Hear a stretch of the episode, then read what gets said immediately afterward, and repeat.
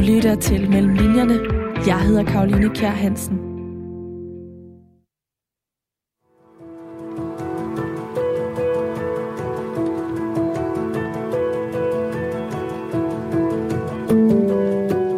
Det var i bund og grund en ret almindelig arbejdsopgave, hun skulle ud på den dag, hun gik ombord på ubåden Nautilus.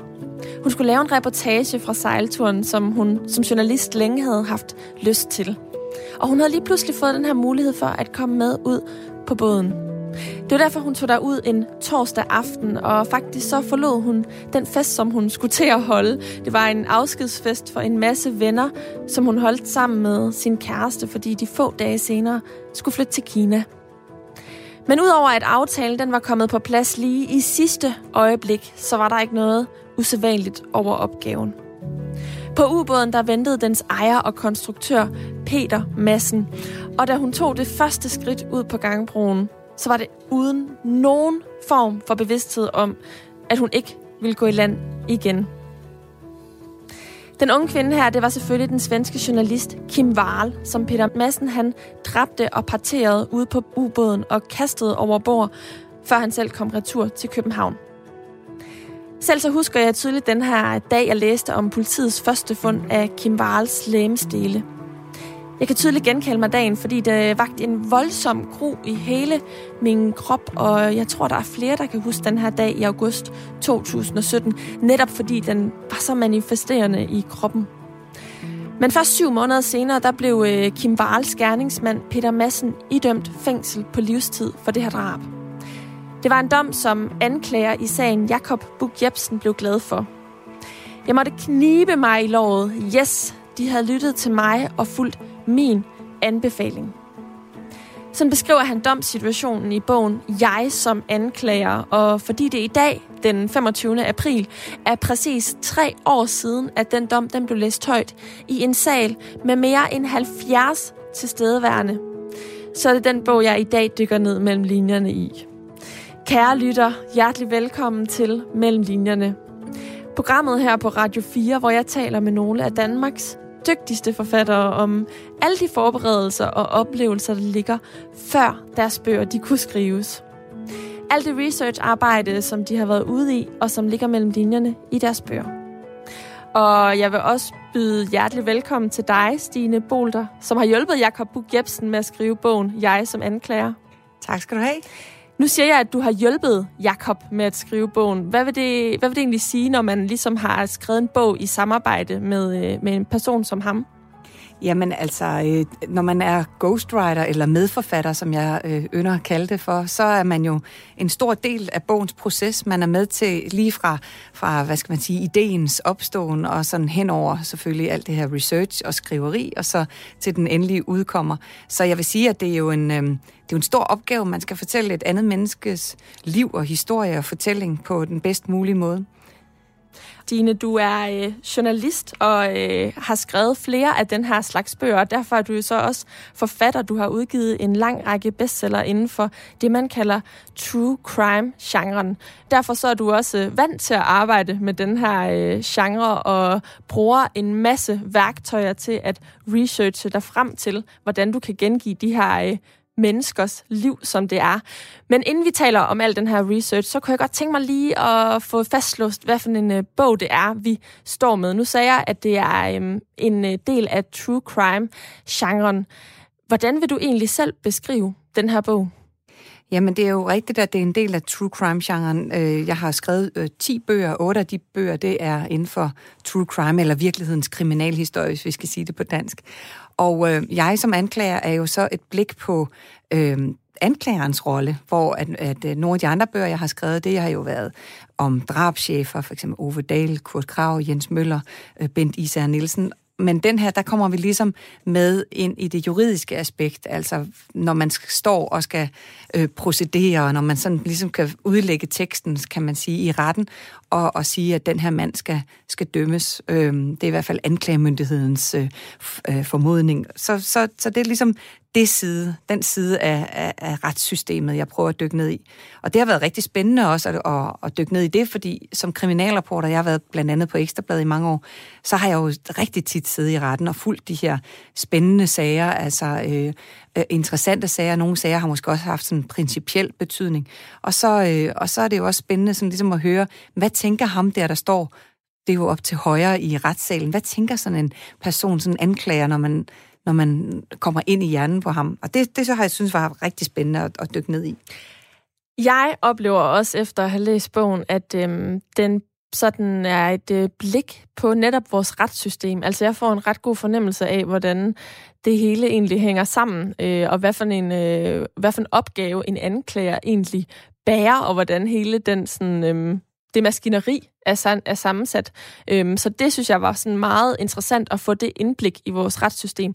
Men jeg oplever egentlig også, at det er et øhm, portræt af Jakob Bug Jebsen, altså øh, en anklager, som jo har været med til at øh, spille en kæmpe rolle i en ubådssagen, som øh, ja. er den sag, der ligesom er gennemgående igennem hele bogen. Øh, men I kommer også omkring nogle andre sager. Og grund til, at jeg nævner det her, det er også, fordi jeg synes, titlen er ret interessant, fordi at den jo hedder Jeg som anklager, og dermed så er der både fokus på anklageren, øh, altså sådan den brede anklagerrolle, men også øh, lige præcis Jakob Bug Jebsen, altså jeget. Så det synes jeg er en meget øh, velvalgt titel på den måde. Ja. Men, øh, men hvis vi lige skal prøve at tale om, hvordan den egentlig er bygget op, så som jeg sagde, så er ubåds øh, sagen, den der ligesom løber som en øh, rød tråd igennem bogen. Øh, og derudover så kommer I også omkring nogle andre sager, som Jakob har været anklager på. Hvorfor var det lige sådan den struktur? Altså hvorfor skulle ubåden spille så stor en rolle alligevel øh, i den her øh, struktur? Jamen det er interessant, du, du spørger øh, på den måde, og jeg er glad for, at du har lagt mærke til det, sådan det ligesom er blevet bygget op. Den hedder jo Jeg som anklager, og så undertitlen er Drabet i ubåden og andre sager fra den mørke side. Og det er jo en, en, en biografi omkring Jakob, kan man sige. Og så kan man sige, at en mand der på, øh, på det tidspunkt var han jo i starten af 40'erne, 42 tror jeg, han er på det her tidspunkt. Og øh, det måske, kan man, for nogen vil måske sige, det er lidt tidligt øh, at, at stands op, men han gik faktisk fra et arbejdsliv som anklager til at blive forsvarsadvokat på det her tidspunkt. Ubådssagen var hans sidste sag. Og, øh, og fordi ubådssagen, sådan en sag, får vi forhåbentlig ikke igen, og øh, øh, i hvert fald forhåbentlig ikke så voldsom en sag. Og øh, det var bare sådan en stor, stor sag. Jeg har aldrig nogensinde set så mange journalister fra ind- og udland øh, dække en, en retssag. Hele, hele kantinen på, i Københavns Byret, den var jo ligesom fyldt op af journalister også. Så, så derfor var det jo fuldstændig oplagt, at det skulle være den store historie hele bogen igennem. Men for at vise et, dan, vise et helt billede af Jakob Buk og hans arbejde og ham som privatperson, så var det interessant at prøve at tage nogle af de mange andre sager, han har haft igennem det her lange liv som, som anklager. Og, øh, og der er det så, vi ligesom øh, Øh, dykker ud i forskellige andre sager, andre dele af, af, af livet, fordi mange tænker, når man en anklager, det, det er jo sikkert bare en masse drabsager, men det er jo også alt muligt andet, og det er jo netop også øh, for eksempel øh, voldtægter, og det er, altså, det er jo personfarlig kriminalitet, han har arbejdet med. Så det er nogle forskellige drab, men så er det så også, der er en om kidnapning og noget røveri og øh, pyroman. Øhm, så du kan høre, der, der er mange sådan anderledes øh, opgaver også. Og det, jeg tror også, det giver lidt et, et andet... For læseren kan det også være meget tungt, hvis det kun er ubådssagen. Så ved at man har nogle andre grene, man ligesom går ud af igennem den her røde tråd, så lige stikker af og hører lidt om, om grooming, eller om den gang, hvor de der Greenpeace-aktivister kom ind til dronningen, altså det giver noget andet til vores øh, læse, øh, læsning, og så kan man godt lige tage en bid mere af, af ubådssagen, som jo er så frygtelig, og man, man vil jo ønske, at det aldrig var sket i virkeligheden. Øhm, og, og jeg ved jo også, at den har berørt dig meget, sagen, men, men vi har jo forsøgt at lægge den ud på den her måde, sådan så man forstår alt det her gru, der selvfølgelig er i den, men også lidt, hvad det er for en stor opgave, man står med som anklager, når man faktisk gerne vil, vil fremlægge sagen rigtigt og, øh, og objektivt, men også få folk til at forstå, at han er altså skyldig i det her mm. øh, forfærdelige. Ja, altså når, når sagen har gjort stort indtryk på mig, så er det fordi, at jeg selv er journalist. Og det ved jeg jo også er en, er en skærpende omstændighed for at blive det her jurasprog, at, øh, at hun er på arbejde, og hun bliver slået ihjel, imens hun er på arbejde. De har ingen forudgående øh, kontakter eller noget som helst, så på den måde, altså privat i hvert fald. Mm. Så, øh, så på den måde er det jo noget, der berører os alle sammen, at man bare tænker, hvordan kan det ske i i vores lille land, det her. Men i virkeligheden, når, når ubådssagen så sådan er smut ud, kan man sige, som, øh, som et lag over hele bogen, var det så fordi, at du tænkte, at så kunne man som læser nærmest bedre holde ud og, og læse om det, fordi det ville være næsten for voldsomt at læse det i en lang smøre? Ja, det, var, det er en af, det er et, af, et af grebene, jeg ligesom har forsøgt at gøre, det er jo, at, øh, at man på den her måde kan tage ja, nogle, nogle bidder af nogle af de her retsdage, fordi hver eneste retsdag har faktisk været rigtig spændende. Jeg var jo med i retten alle dagene, men, men også for at, at fortælle, at man som anklager faktisk også er med i et, et tidligt i forløbet. Så i stedet for at samle det hele, det måske vil blive, ja, bogen er jo 314 sider, så lad os sige, det vil blive 90 sider, der kun var ubådssagen, så, så tænker jeg, at man sådan ved, ved sig selv godt kunne, kunne, kunne lide måske at høre om lidt noget andet. Øhm, jeg har jo også bygget den op på den måde, som, som du garanteret også kommer ind på, men altså med både med nogle paragrafer, sådan hvad er det for en paragraf, vi er inde i her, men ikke på sådan en tør og kedelig måde, men bare lige sådan konstaterende, og nogle, nogle citater fra Jakobs øh, egen forelæsning, i, eller, eller måske procedure i, i retten, og så selvfølgelig også, øh, hvad dommen ligesom blev, men, men, øh, men så også nogle dagbogsnotater, og øh, øh, jeg har på, altså nogle gange kan man jo ikke huske, hvordan var det nu lige, at de her idéer, de opstod. Så jeg har snakket både med min redaktør og med Jakob Bux øh, Jebsen selv i går, og de sagde, øh, jamen det kom sig jo af, at vi sad til et møde og talte om, hvordan skal vi ligesom, hvordan skal vi lave et godt greb på det her? Hvordan kommer man, øh, hvordan får vi Jakob mere frem? Man forstår mennesket bag anklagerkappen, hvis man kan sige det sådan. Hvordan er det, vi ligesom får det med? Alle de mange, mange overvejelser, helt ned til, hvad tøj man har på, og hvordan man, man taler om. Øh, hvordan får vi det med? Og så, øh, og så har vi talt om, at, øh, altså så talte vi om på det her møde, jamen vi skal da lave en dagbog, og så sagde jeg, den skri- jeg skriver hans dagbog. Og øh, så blev det så sådan, at jeg ringede faktisk til Jakob og, og får ham til at sige nogle ting, som jeg så skriver dagbog ud fra, eller vi mødes af og til og sådan nogle ting under processen.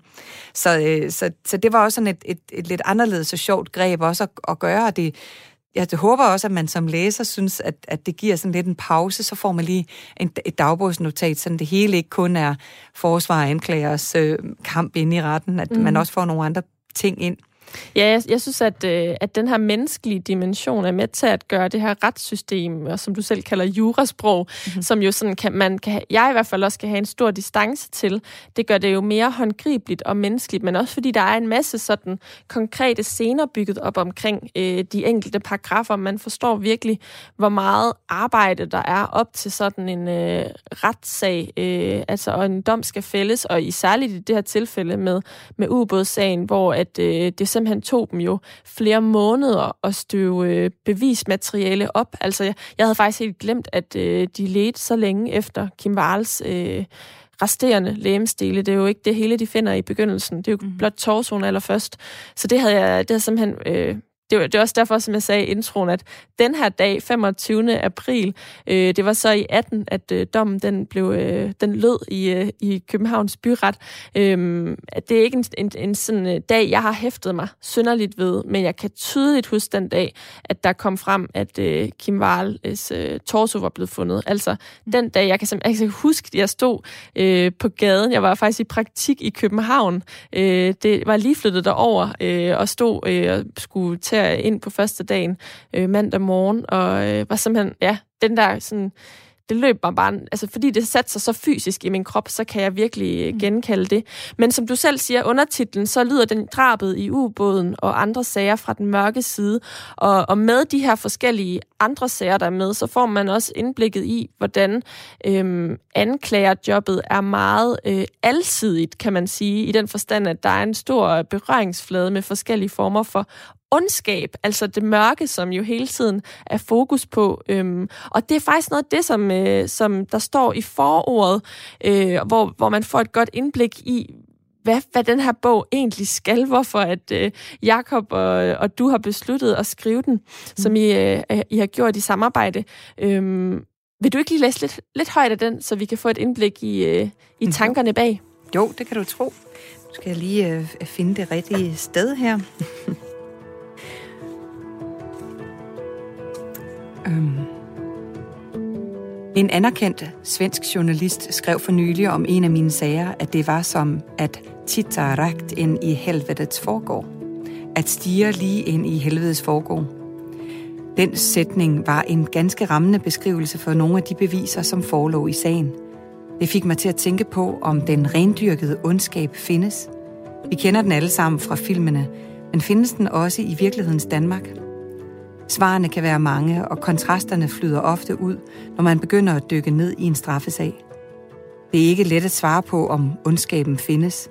Faktisk er det min oplevelse efter mange år som anklager, at det kun er i et fortal af de kriminalsager, som når retten, at der ligger rene, ondsindige intentioner bag handlingerne. Men den findes. Ondskaben er derude. Men heldigvis er det få mennesker, som besidder den til fulde. Jeg har været i kontakt med mange kriminelle gennem årene, stået ansigt til ansigt med dem og set dem ind i deres øjne. Forsøgt at forstå deres handlinger, forsøgt at forstå det uforståelige. I retten kan det være svært at få den mest ærlige og åbne dialog med en tiltalt om hans person og hans liv, men er til lykkes det. Når jeg er trængt igennem den kriminelle facade og når ind til mennesket bag, så finder jeg ofte en form for svar. Efter min mening er svaret på kriminalitet ofte ikke ondskab, men spørgsmål om arv og miljø, dårlige forbilleder i familien eller omgangskredsen, dårlig eller slet ingen uddannelse, misbrug, en eller anden form for personlighedsafvielse, psykisk sygdom eller økonomiske motiver. Men der findes undtagelser. De værste forbrydere kan have mørke og onde sider i deres personlighed, som jeg ikke forstår og ikke ønsker at forstå. I den anledning er det vigtigt for mig at understrege, at straffesager ikke handler om at vinde eller tabe, når man er anklager. Jeg er ikke dommer over godt og ondt. Jeg er faktisk slet ikke med til at afgøre, hvad der er rigtigt og forkert. Mit arbejde handler om at få et muligt kriminelt forhold belyst så objektivt som muligt. Veje for og imod. Som offentlig anklager tager man stilling til, om der skal rejses tiltale i politiets sager, eller om de skal sluttes uden et retsligt efterspil. I sidste ende er det de uafhængige domstole, der afgør, om politiet og anklagemyndigheden uden enhver rimelig tvivl har været i stand til at løfte bevisbyrden for, at der er sket det, som er beskrevet i et anklageskrift. Dem, som måske efterfølgende kan føle sig som vindere eller tabere, er straffesagens parter, det vil sige de uforurettede og de tiltalte. Personligt ser jeg sådan på det, at der ikke findes nogen vinder, når en straffesag afsluttes ved en domstol. Det har mange års praktisk erfaring lært mig, og det håber jeg står klart i denne bog. Tak, Stine. Jakob, han kom faktisk til dig og spurgte, om du vil skrive den her bog. Og en ting er jo, øh, at han beskæftiger sig med ondskaben, øh, som der står beskrevet her i, øh, i forordet til bogen, øh, og at han jo også har gjort sig mange tanker og overvejelser i kraft af det arbejde. Øh, men han er bliver konfronteret med det hver eneste dag. Men det er du jo så også blevet ved at skrive den her bog, og du har også øh, beskæftiget dig meget med øh, ondskab som kriminalreporter, øh, før du øh, kastede dig over øh, den her øh, genre, altså true crime-genren.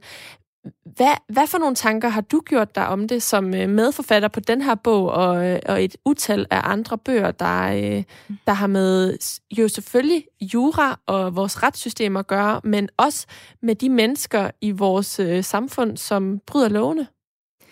Altså om jeg har gjort mig nogle tanker i forhold til, at han... Øh at vi skriver den her bog, eller hvad tænker du på? Ja, altså i forhold til, at øh, du konfronteres med det i så stor en grad. Altså, mm. det er også noget, jeg spørger om, fordi at jeg øh, faktisk selv er lidt af en bangebuks. Det har jeg røbet før i det her program, når jeg har talt med krimiforfattere. Og jeg kommer igennem nogle krimier, men nogle gange så er det altså også med Marit de næste 14 dage. Ja. så, øh, så, så jeg, jeg kan selvfølgelig stille mig undrende over for, hvordan man kan konfronteres med det hver eneste dag, men jeg tænker også, der ligger en masse tanker bag det. Ja, det, det er fuldstændig rigtigt, Karoline. Og jeg kan faktisk også nogle gange selv være lidt af en bangebuks, og det er måske nok også, fordi jeg ved, hvor, hvor meget der findes derude, af, om det så er ondskab eller kriminalitet, eller hvad vi skal kalde det for. Men, men det er jo det er jo en del af, af, af virkeligheden, og, og øh, man skal huske på, at vi bor jo heldigvis stadigvæk i et trygt og godt øh, land, og, og øh, det er jo heldigvis de færreste af os, der kommer ud for sådan noget voldsom personfarlig kriminalitet. Og øh, når man så bliver konfronteret med det, som, som jeg jo gør, når jeg interviewer nogen, eller jeg selv ligesom dækker en sag, så, øh, så tænker jeg ofte på, hvordan jeg kan få det her fortalt på den rigtige måde, sådan så, øh, så dem, det også har været gået ud over, faktisk både offer og gerningsmand, kan læse det og synes, at det er skrevet rigtigt, øh, og det er skrevet ordentligt med øh, respekt og med empati, øh, uden at vælte til den ene eller til den anden side. Jeg har været så heldig, at der har, jeg har oplevet rigtig mange gange at øh, tale med, med, med pårørende til både ofre og gerningsmænd, som har sagt, at øh, de er glade for, at jeg har beskrevet det på den her måde. De er glade for, at jeg har øh, taget det...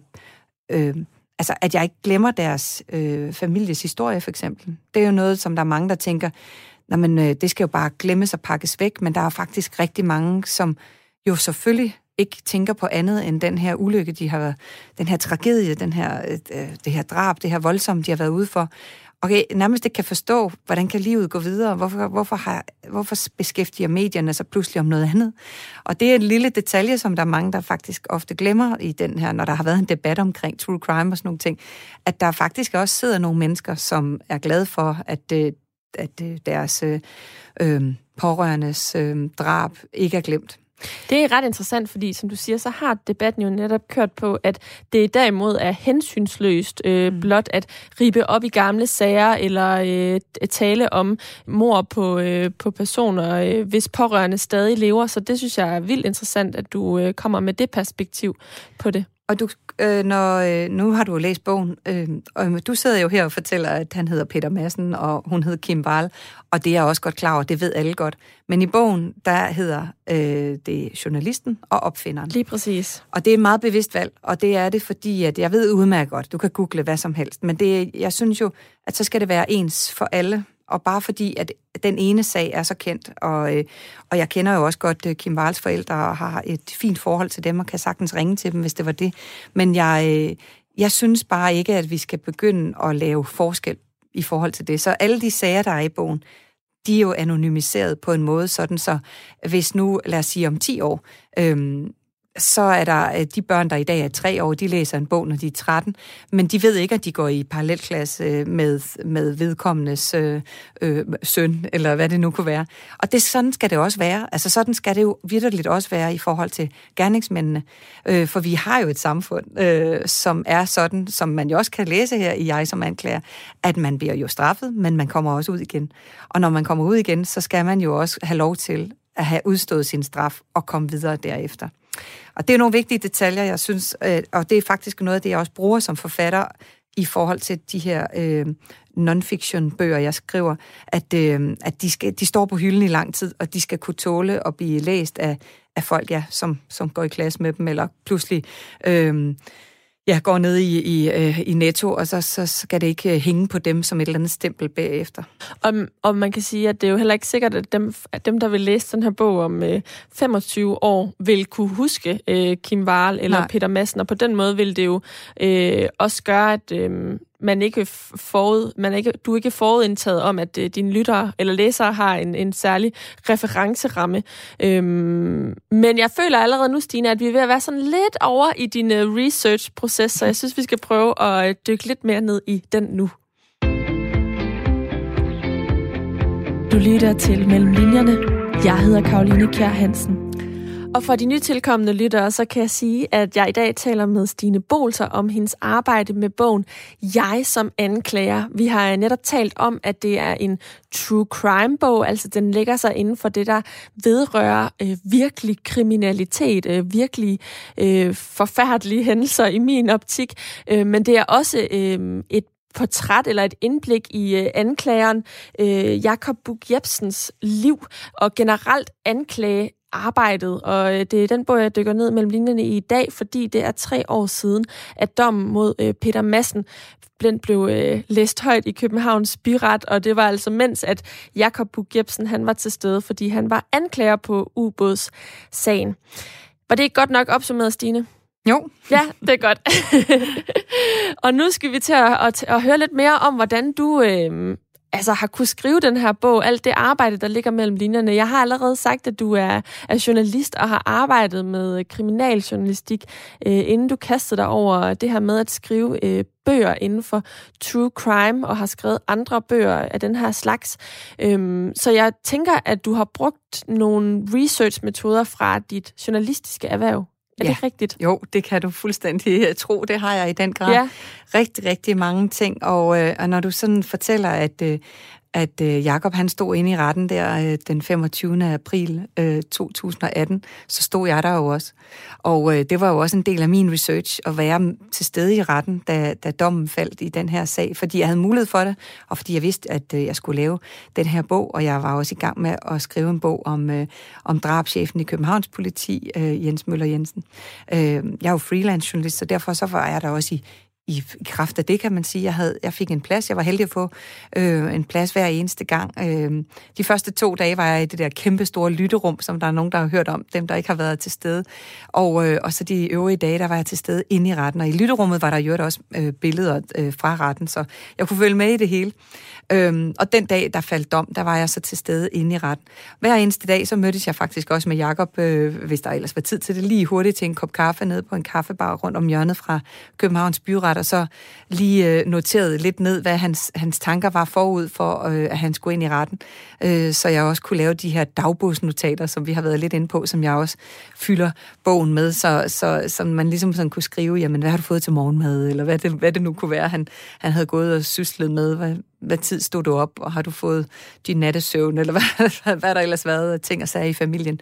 Øhm, så det har været nogle af de der ting, og det var meget, meget anderledes at kunne, i stedet for at skulle tilbage og kigge i arkivet og kigge på et billede, så simpelthen kunne sidde og se det live, velvidende, at det skulle altså være komme med i en bog den dag, at, øh, at, at den endelige dom også kunne falde. Så du, du, du var både til stede og kunne ligesom observere der, altså når det lige vedrørte ubådssagen, ja. men så, så talte du jo også med Jakob, og, øh, og det har du gjort på forskellige tidspunkter og på forskellige måder, men helt konkret, når du mødte ham for eksempel her, altså øh, sådan en dag, hvor han skulle ind i retten, øh, og du lige havde et kort møde med ham. Hvordan vidste du, hvad du skulle spørge om? Var det sådan netop, hvad har du fået til morgenmad, eller hvordan kunne du ligesom øh, vinkle dine spørgsmål, så du ikke bare spurgte ham, hvad tænker du på? Åh, det er et sjovt spørgsmål, fordi det, det er da lidt... Jeg, har, jeg tror ikke, jeg havde skrevet ned, hvad jeg har sådan... Eller havde jeg måske det? Det kan det egentlig godt være. Jeg havde sådan, jeg tror måske, jeg havde sådan 10 rammespørgsmål. Det, det kunne ligne mig godt i hvert fald at have, have sådan en lille... Øhm, jeg tror faktisk, jeg havde sådan nogle, hvad skal man sige, sådan overordnede dagbog, typiske dagbogsagtige spørgsmål, som kunne, kunne åbne øh, sådan et, et interview op, som Jacob Buk op lige sådan, når man, øh, altså inden for, for forskellige dele af, hvad har du egentlig ja, spist, men også, hvordan forbereder du du til dagens retsmøde? Hvad skal der ske i dag? Øh, så man ligesom fik sådan lidt nogle, nogle ting inden for det. Og så, øh, og så gennemgik vi måske, ja, nærmest sådan lidt som, som en privatsekretær, kunne jeg forestille mig, gennemgår en direktørs, øh, jamen hvad er det, hvad skal der ske der, hvad, hvad vil du have at spise, hvad, hvad skal der ellers være, ikke? Eller også med bagudrettet efter, når han, kom, når han var på vej hjem fra, fra retten, eller, eller nogle andre dage, jamen hvad har den ligesom stået på i dag, så jeg har både haft ham med, når han cyklede afsted hjem, eller sad i tog, eller øh, hvad det nu var. Øhm, så jeg tror ikke, jeg havde sådan på den måde sådan alle spørgsmål er fuldstændig klar. Det kom sådan lidt efterhånden. Så, så sagde han, måske jeg skal lige putte min datter. Jamen, hvad for en godnatsang synger du så for hende, eller hvordan gør du det? Og så kommer der noget ud af det, som jeg har kunne bruge i bogen. Ikke? Mm. Øhm, og nogle gange synes han, jeg jo stillet åndssvage spørgsmål hvad vi har fået spist, det ved jeg ikke, pizzabrød. Nå, hvad var der i det pizzabrød? Var det dig, der lavede det? Var det din kone, Lina? Hvem, hvordan gjorde I det? Har du siddet og arbejdet? Hvem? Og sådan noget. Øhm, og, og, meget af det er jo aldrig nogensinde kommet længere end til min blog, men, men, men det er jo en en god portion, man så ligesom kan bruge til sådan at bygge det op. Ikke? Mm. Og det er netop også, fordi du, du har det her dagbogsspor ja. øh, løbende gennem øh, hele øh, bogen. Og det, det var ret interessant, i, øh, da vi talte sammen, inden vi skal optage det her nu, øh, så fortalte du, at øh, det var jo ikke hans dagbog. Øh, altså det er noget, som du har skrevet ned for at foregive, at det var noget, han skrev ned i sin dagbog. Og det er bare vildt interessant, fordi at øh, min faste lytter vil vide, at sidste uges gæst var Leonora Christina Skov, som også bruger sine egne dagbøger, men hun klipper simpelthen, altså du ved, kopierer direkte stykker fra dagbogen og så ind i, mm. i teksten. Og det havde jeg måske lidt en, en forventning om, så da jeg gik til den her bog, at så var det ligesom bare copy-paste fra øh, Jakobs dagbog. Jeg nåede faktisk også at tænke, at han var ikke lige typen, jeg tog for at være den, der skrev dagbøger, men så fortalte du mig også, at det er fordi, at, at du har ringet til ham og kontaktet ham i tid og utid på de her vigtige dage, for at, at kunne, kunne nedfælde hans, øh, hans dagbøger. Og vi har aftalt, at du lige skal læse et højt, så, så lytterne de får en fornemmelse af, hvordan det her dagbogsbord det lyder. Ja, men sikkert noget snyd var, at du har opdaget, at, og jeg kan også se bag på bogen, står der jo rent faktisk, han åbner sin personlige dagbog fra ubådssagen, og man får et indblik i, hvor krævende en stor straffesag kan være. Og så sidder jeg her og afslører, nej, altså, jeg får sikkert ballade over det her bagefter, nej. men øhm, ja, lad mig lige prøve at læse et lille stykke op af, af dagbogen her. Dagbog fra ubådssagen, anden retsdag onsdag den 21. april 2018. Klokken er 06.46. Jeg er så klar. Jeg skal lige have stoppet en omelet og lidt yoghurt i hovedet, skyllet ned med lidt friskpresset juice, og så afsted til København. Klar, parat, start. Sådan har jeg det i dag. Der er gået 13 dage siden vi sidst var i retten i ubådssagen, og nu venter andet retsmøde. Jeg har pudset skoene, fundet det rette slips frem Faktisk tænker jeg over at have et nyt slips på til hver eneste retsmøde. Neutrale slips til min rolle de fleste dage. Et særligt slips udvalgt til den dag, jeg skal procedere spørgsmålet om opfinderens skyld. Det er rødt. Jeg arbejdede hjemme i Malmø i går. Min plan var at få lidt ro til at samle tankerne om i dag. Men min ældste datter kom hjem ved frokosttid med nogle veninder. De grinede og pjattede og satte sig og spillede kort. Og så kom der også håndværkere. Jeg forsøgte at bevare roen og ikke fare op. Siden sidste retsmøde har jeg blandt andet brugt tiden på at forberede resten af afhøringen af opfinderen og de mange vidner. Når vi står i retssal 60, bliver det tungt. Det gør mig ondt at tænke på de pårørende, der er til stede i retslokalet, når jeg viser nogle grimme billeder for rettens medlemmer. Men det kan ikke være anderledes. Det er vi nødt til for at bevise sagen og den grusomhed, der er sket. Klokken 09.09 er jeg i retssal 60.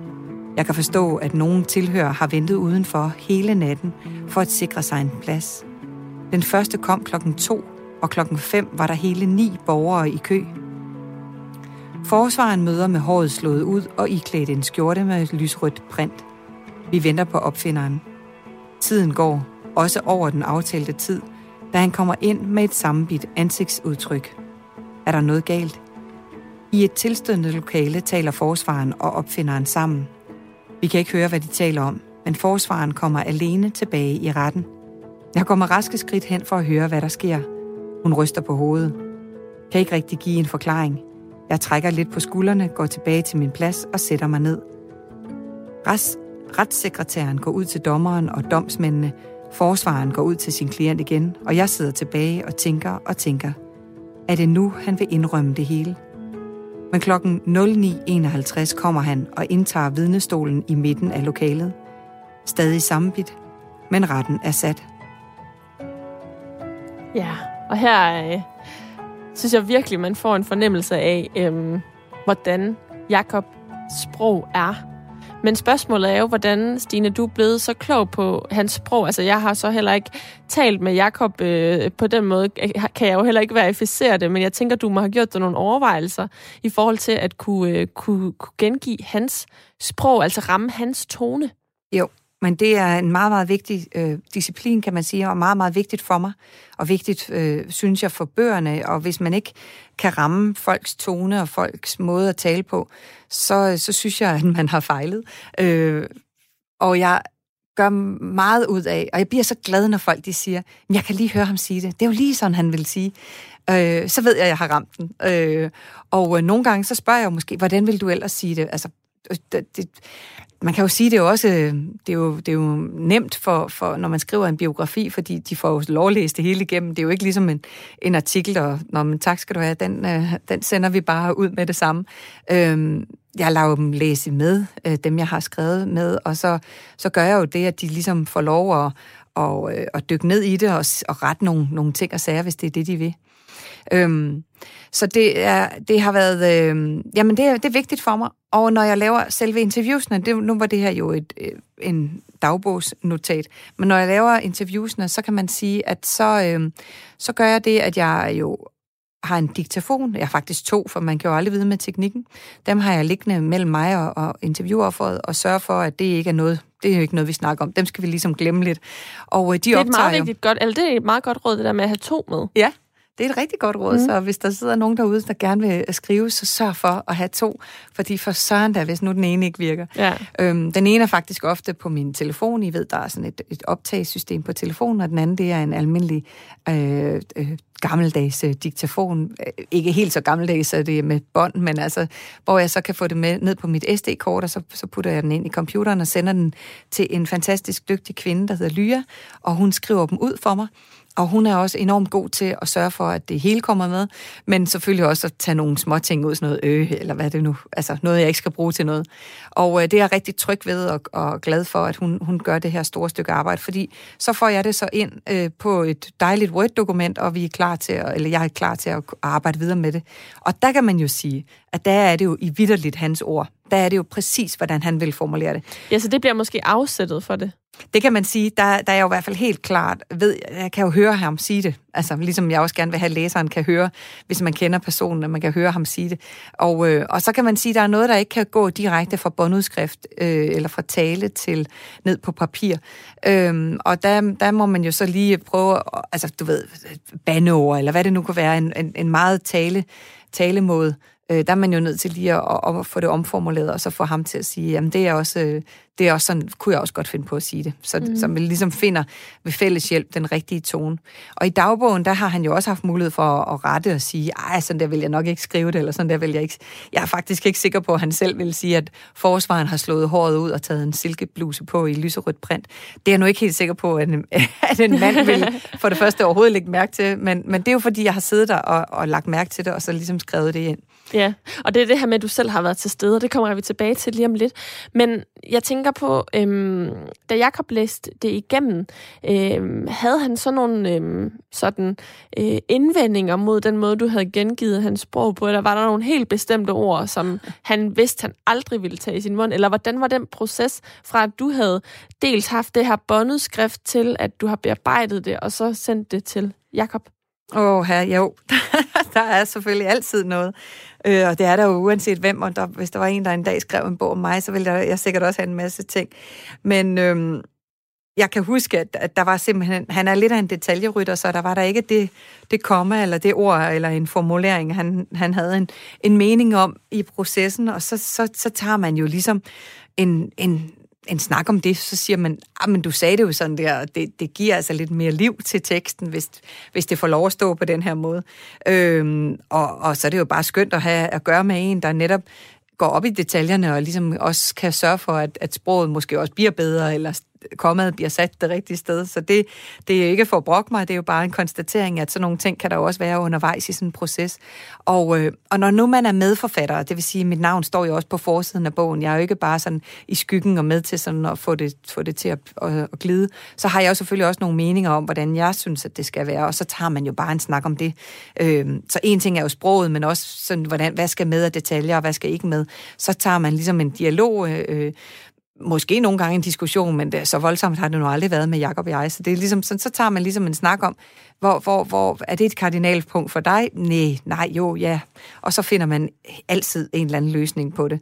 Jeg tror, hvis jeg var ja, som jeg siger, i skyggen, hvis, jeg, hvis mit navn ikke stod på, så kan man jo sige, Nå, men så må du, det må du selv leve med, hvis du synes, det skal være sådan der, fred med det. Men når det ligesom også er mig, og jeg har jo også efterhånden fået nogle dejlige læsere, som, som gerne vil læse, hvad jeg har skrevet, og, og, og altså nu, det er nok ikke ligegyldigt, hvad, hvad jeg skriver om, eller hvem jeg skriver med, men, men, men de, de, de søger måske mit navn frem, og så, øh, så vil jeg jo også gerne kunne stå ind for det produkt, der ligger, og det kan jeg med, med de 10 bøger, jeg har liggende derude, så, øh, så det er i hvert fald dejligt. Stine Boller, du har nævnt, at øh, du dels interviewede ham øh, altså i forlængelse af de her retsdage, hvad end det, hvad end det så var øh, op til eller øh, efter han havde været øh, i retten i forbindelse med ubådssagen. Øhm, og, nu, og der har du jo ikke, øh, tænker jeg, øh, haft to, både telefon og diktafon med, eller hvordan? Var det blot noter, du lavede der? Øh, ja, det var vel god gammeldags noter, i hvert fald når vi sad nede på kaffebaren, kan man sige. Så, så tog jeg noter i en, en notesbog, og, øh, og så renskrev jeg dem, når jeg kom hjem. Der er jo en anden, et andet fif, som jo også er virkelig vigtigt, det er jo, at øh, tænk nu, hvis alt ens materiale det forsvinder ud i øh, altså, Gud forbyde det, at ens hus brænder ned, eller man får et indbrud, hvor alt bliver stjålet. Så det er så vigtigt at sende det til sig selv på en mail, for eksempel, som man så kan tilgå fra en helt anden computer, eller sådan noget. Så, så det er også en rimelig øh, bevidst om at ja. sørge for, uh, her for søren da, altså, jeg sidder her og bliver helt stresset over, at jeg, jeg har faktisk lige taget backup af en bog, jeg er i gang med nu, men jeg har ikke mailet den til mig selv, det skal jeg huske hjem og gøre. Ja. Det er bind to sammen med Line Holm, vi er ved at skrive en, ja, en krimi jo. Du er begyndt at skrive krimier også, ja. altså øh, dyrke det i en mere sådan skønlitterær, øh, altså kriminalgenren i en skønlitterær øh, form. Men så der er dels de her øh, noter, du tager øh, med de her sådan kortere interviews ja. med ham, og så er der de længere længere udskrifter, fordi du har øh, bragt, tilbragt timer med ham, også hjemme hos ham. Men nogle gange, så skal man jo også have folk øh, et sted hen, for de sådan løsner lidt op. Altså, ja. man kan også flytte dem et andet sted, altså helt fysisk flytte dem et andet sted hen. Men, men Stine, du har fortalt, at du har et trick, som, som jeg ikke har hørt andre, de har. Ja. Hvad er det, og jeg, gået på? nej, men altså, jeg har flere tricks i lommen, men, øh, ja, nu sidder vi jo og griner lidt, fordi vi begge to godt ved, hvad det er. Men det er fordi, jeg har gjort flere forskellige ting øh, med, med alle de forskellige, jeg har lavet. Og jeg har også gået ture med Jakob. Jeg har også øh, øh, været med ham hjemme, hvor, vi, hvor han gik i køkkenet og lavede mad, og familien kom hjem. Og jeg har ligesom oplevet, hvad skal man sige, den der familieside af ham også. Hvordan han, han er som, som familiemenneske. Øhm, han bor i Malmø, jeg bor i Nordsjælland, og nogle gange skulle vi jo mødes hjemme hos os selv og hinanden, kan man sige. Og en af de her gange, den du henviser lidt til, det var sådan, at han, han kommer hjem øh, og jeg kan ikke huske, om det var en torsdag eller en fredag, altså enten en, en lille fredag eller vidderligt en fredag. Og øh, derfor så skulle det også være lidt ekstra hyggeligt.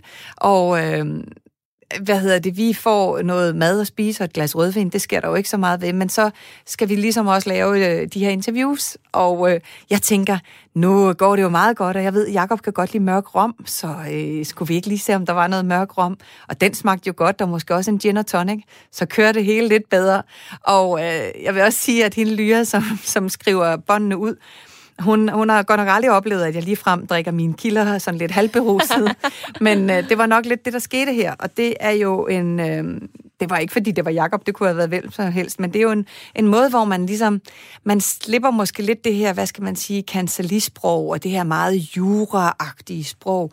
Og det er lige der, der skulle vi tale lidt om, om ham, altså ham som person, og hans opvækst og, og, og liv. Det var ikke, det var ikke øh, grov kriminal, altså personfarlig kriminalitet, vi talte om, mens vi sidder og var fulde og drikker og vælter os i et eller andet. Slet ikke. Det var ligesom en måde for at forstå, hvem er Jakob, hvem er personen Jakob. Så jeg kan huske, jeg spurgte spurgte ham om, hvordan sådan, scorede du din kone? Øh, hvordan var du egentlig som ung mand i, i skolen og sådan noget? Hvor man ligesom måske fortæller nogle lidt andre ting, end man ellers ville have gjort. Mm. Men I skal jo bare huske på, at det her er jo i et samarbejde med Jakob Buk Jebsen. Så det vil sige, at vil jeg sige, at alt det, han sagde den aften, aldrig skulle komme til jer læsers øh, øjne eller ører, så var det jo ikke kommet videre, fordi øh, det, det er jo ikke sådan, at bordet fanger, og så kommer det ikke sådan. Men jeg, jeg synes, det var en måde, jeg kunne få ham, øh, få ham åbnet lidt op på. Mm. Og det, der så faktisk skete, det var, at jeg fortæller om det her i, øh, i den tale, jeg holdt til ham til bogreceptionen. Og til stede var der så øh, mit næste offer, hvis man kan sige det på den måde. Men den øh, drabschefen fra Midt- og Vestjyllands politi, øh, Ove Pedersen, han var til stede, og så sagde han til mig, sig mig en gang, jeg har da aldrig fået lov til at smage den der lækre mørke rom, du siger, din mand han har stående i skab. så han følte sig faktisk lidt forbigået. Så, så, øh, så nu begynder det, folk at komme til dig, kun ja. fordi, at de vil smage rom. så det må jeg lige huske at sige til min mand Simon, han må få købt noget mere rom til, til det næste bogprojekt. Nej, det, men jeg vil da give det videre. Det synes jeg, der er en udmærket ting, og som du selv siger, også at tage i et sommerhus eller tage et helt andet sted hen. Det er en god måde, og det er også rigtig vigtigt at lære familien omkring den, man skriver bog om. Øh, om. Øh, derfor kender jeg jo også nu Jakob Buks øh, øh, tre børn og hans kone og hans lille gravhund.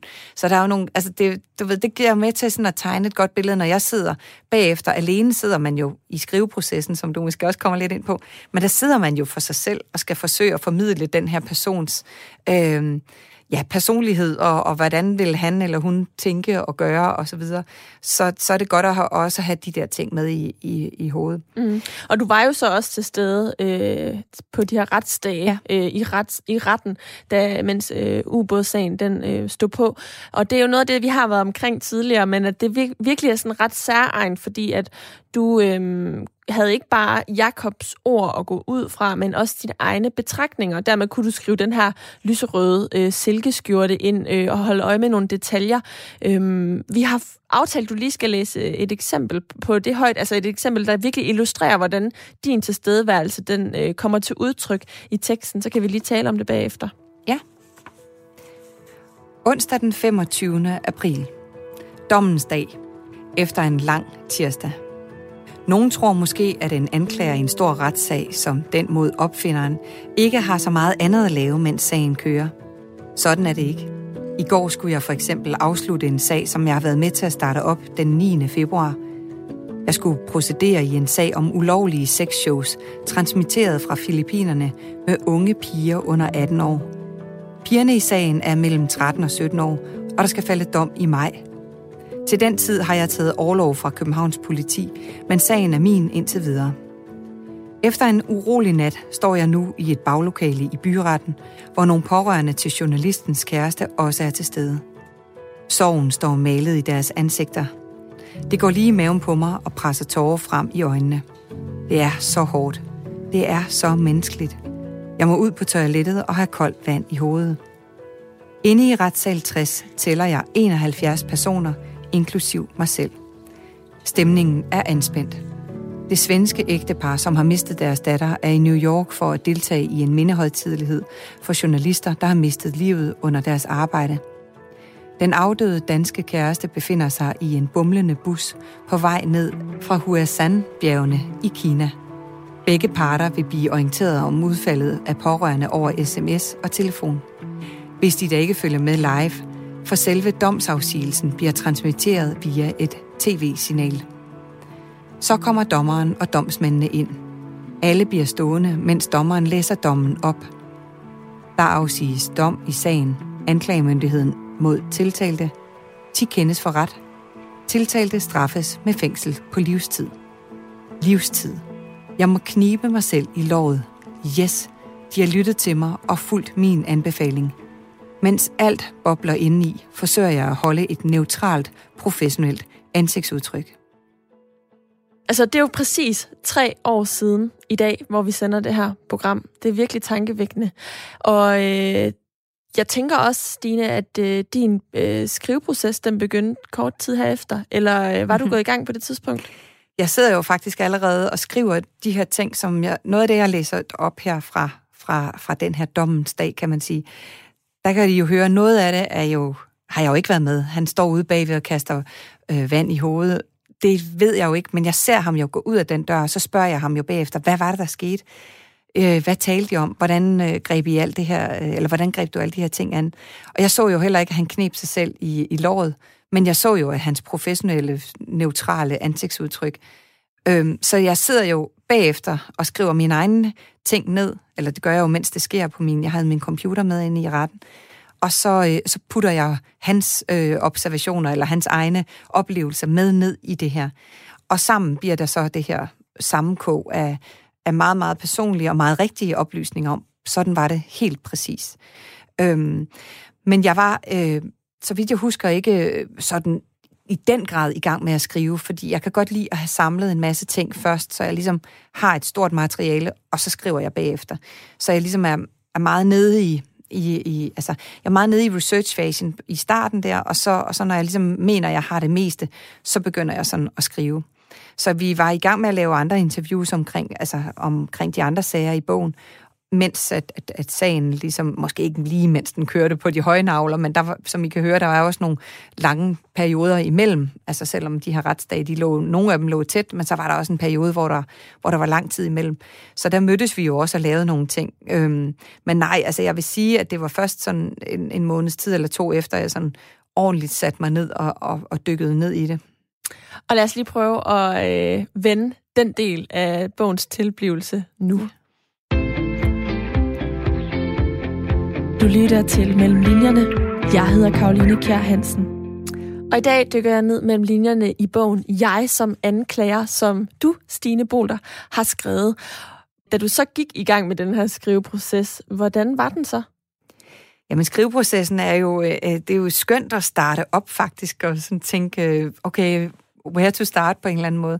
Øhm, og jeg kan godt lide så at tage, som vi har sådan været inde på, at der er jo forskellige sager med, så ligesom tage en sag og skrive den helt igennem og gøre den helt færdig.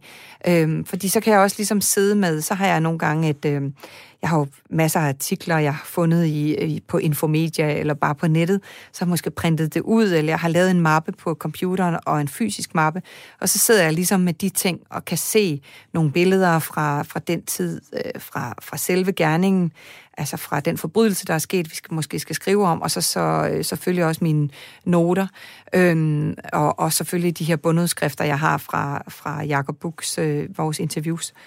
Og så sidder jeg sådan og, og, og skriver det hele igennem, og det gør man jo i flere omgange, fordi det jo netop ikke bare skal være et båndudskrift. Det skal jo helst ikke fremgå for tydeligt, at det har været et interview, et, et, et, et båndudskrift. Det bliver for kedeligt at læse.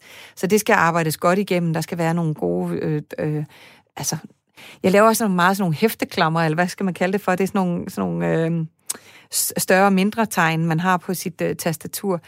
Og så ved jeg, at der skal jeg ned og finde noget. Så hvis jeg synes, jeg sidder lige nu og skriver rigtig godt, så sætter jeg lige de der klammer der rundt mm. om min om og ordene. Tjek lige op på det senere, fordi jeg, ligesom, jeg bliver nødt til ikke at afbryde mig selv i den her proces, jeg sidder lige og skriver.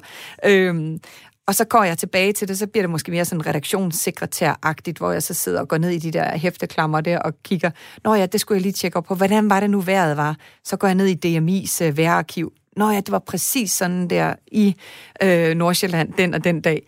Øhm, og så sidder jeg sådan ligesom og finder frem og tilbage Øhm, sådan nogle små bitte detaljer. Noget kan jo være, altså netop som sagt, hvordan var vejret? Hvad læste vi i avisen på det tidspunkt? Hvad var ligesom op i tiden? Så researchfasen er også med inde i skrivefasen for mig, fordi den, øh, ja, den slipper jeg heller ikke øh, undervejs. Den, den, den er jo en ongoing ting. Øhm, så hvor lang tid brugte du øh, sådan samlet ah. set på, på, på skriveprocessen?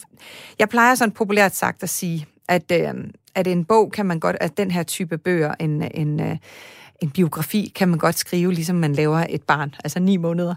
øh, så fra, fra ideen starter, og interviewsene går i gang, og til den ligger på hylderne, der kan der godt bare gå ni måneder. Øh, I forhold til, når jeg skriver øh, for eksempel for barnets bedste, jeg har skrevet sammen med Line Holm, jamen der skal vi jo selv sætte hvert eneste bogstav, hver eneste komma og, og punktum. Øh, der er man hjulpet lidt, vil jeg sige. Men, men dog alligevel er der jo meget arbejde i det. Du er allerede kommet med nogle, øh, nogle tips, men hvad er egentlig det vigtigste, du har lært øh, som forfatter øh, i forhold til at skrive den her type bøger? Øhm, det vigtigste som forfatter er sådan set i princippet bare at kaste sig ud i det, og det kan godt lyde nemmere sagt end gjort, men bare komme i gang med at skrive. Og hvis, hvis jeg for eksempel med bogen her med Jacob Buk øh, ikke lige øh, havde lyst til at skrive et kapitel om øh, grooming for eksempel, om, om de her mænd, der sidder og groomer øh, unge mennesker, jamen så har jeg måske kastet mig over et andet kapitel, øh, og så ligesom dykket ned i det, og måske fået skrive øh, glæden eller skriveriet ind. Der er også mange, der spørger men får du aldrig en skriveblokering? Jamen så, så gør jeg måske lidt, så rykker jeg lidt rundt på nogle ting, og så skriver jeg der i stedet for.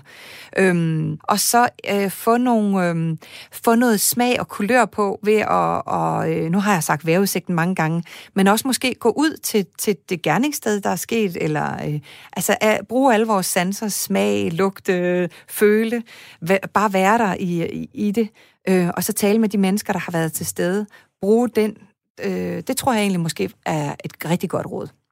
Og øh, da bogen her udkom i 19, der var du øh, måske færdig med at være i ubådssagen. Det ved jeg ikke. Jeg har jo i hvert fald været i den nu her, mens jeg har læst bogen op til vores udsendelse, fordi det er tre år siden, at dommen den blev øh, givet til Peter Madsen, der blev dømt for, øh, han fik fængsel i livstid øh, for drabet på Kim Wahl. Øh, og den her bog, da den udkom, Hvordan var den proces helt præcis, Stine? Fordi altså, ubådssagen øhm, har, har jo også været meget omdiskuteret og sådan et lidt øm punkt øh, for nogen. Og faktisk så øh, er der også nogen, der er ved at skrive bøger om det, som ikke udgiver det, øh, fordi at de er bekymrede for... Øh, offentlighedens modtagelse af det, altså fordi det også er et emne, som mange har holdninger og meninger til. Men er det noget, som du har været mærket af, efter at den er udkommet? Nej, men det er jo nogle overvejelser, man skal tage sig hele tiden. Og jeg synes, at det er vigtigt, at man ikke bare tager ubådssagen og siger, at den er særlig grum. Fordi for de, for de øh, pårørende er den jo forfærdelig, uanset om du er blevet slået ihjel på den ene eller den anden måde.